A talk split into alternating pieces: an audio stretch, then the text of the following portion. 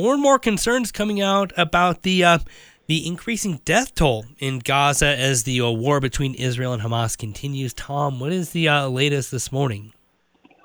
Yeah, kind of a kind of a news flash. We have a Democratic senator who uh, is actually agreeing with about 90% of the people outside of the U.S., uh, saying basically that uh, he wants Israel to reduce the civilian death toll.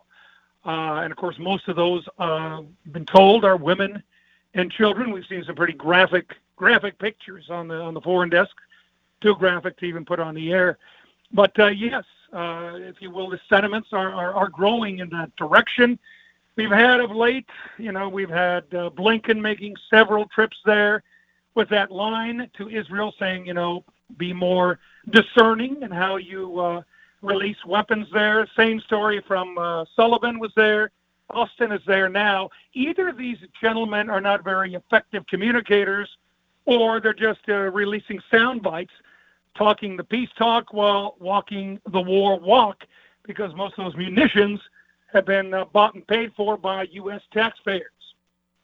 Yeah, and, and I mean this is even more under scrutiny as uh, we're hearing more details about an incident on uh, Friday, which uh, IDF soldiers killed hostages that were reportedly released by Hamas and maybe even carrying uh, makeshift white flags.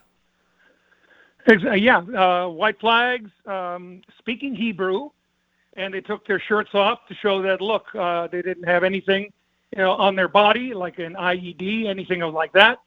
Um, yeah, it's, it's raising a lot of questions on uh, the actions of of the IDF, and uh, you know, sentiments certainly in Europe are changing with regard to Israel. Yes, many in Europe say yeah, they have to go after Hamas. They understand that, they get that, but um, you know, you don't go after also, or you don't, in essence, use that terrible, terrible term, collateral damage.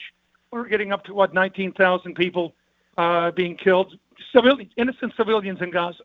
And I mean, is there enough pressure from uh, some of those voices in uh, Europe and some of the you know other allies to maybe kind of force the U.S.'s hand and others to really uh, lean on Israel for more of a widespread uh, maybe ceasefire or some way to uh, come to those peace talks because we know Netanyahu and his government very you know steadfast that the only way this will stop would be with the elimination of Hamas.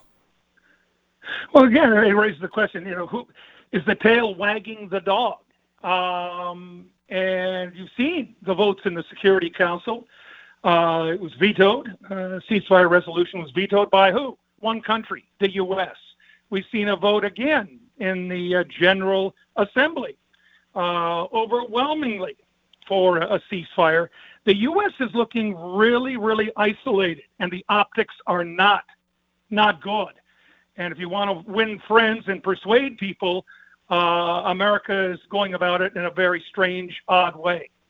Yeah, it's very interesting, and as you mentioned too, a lot of uh, kind of that two-way talk. You know, we're hearing you know calls and you know some of that peace talk, but as you mentioned, we're still selling the lion's share of uh, weapons and munitions to uh, Israel, and we all understand kind of that strategic partnership and you know kind of you know value bet- with that relationship. But is there other ways to uh, maybe go about this and not uh, kind of coming into uh, almost proxy war status? You know, that's that's a great question, and and, and nobody has the answers. But um, again, uh, how much do U.S. taxpayers give to Israel each and every year? Which most of that goes into weapon systems and weapons itself. Over three billion dollars a year. Um, that is just gifted to uh, the state of Israel. And you either have to at home say, you know, I, I live with that, I understand that, I'm, I'm, I'm going forward with this policy, or you say, why are we doing this? Um, it really raises a lot of questions for a lot of people out there uh, up and down the country. Yeah, it'll be interesting to see how uh, everything continues to shape up. Uh, ABC's Tom Rivers, appreciate the uh, time and uh, update from the foreign desk this morning. Take care.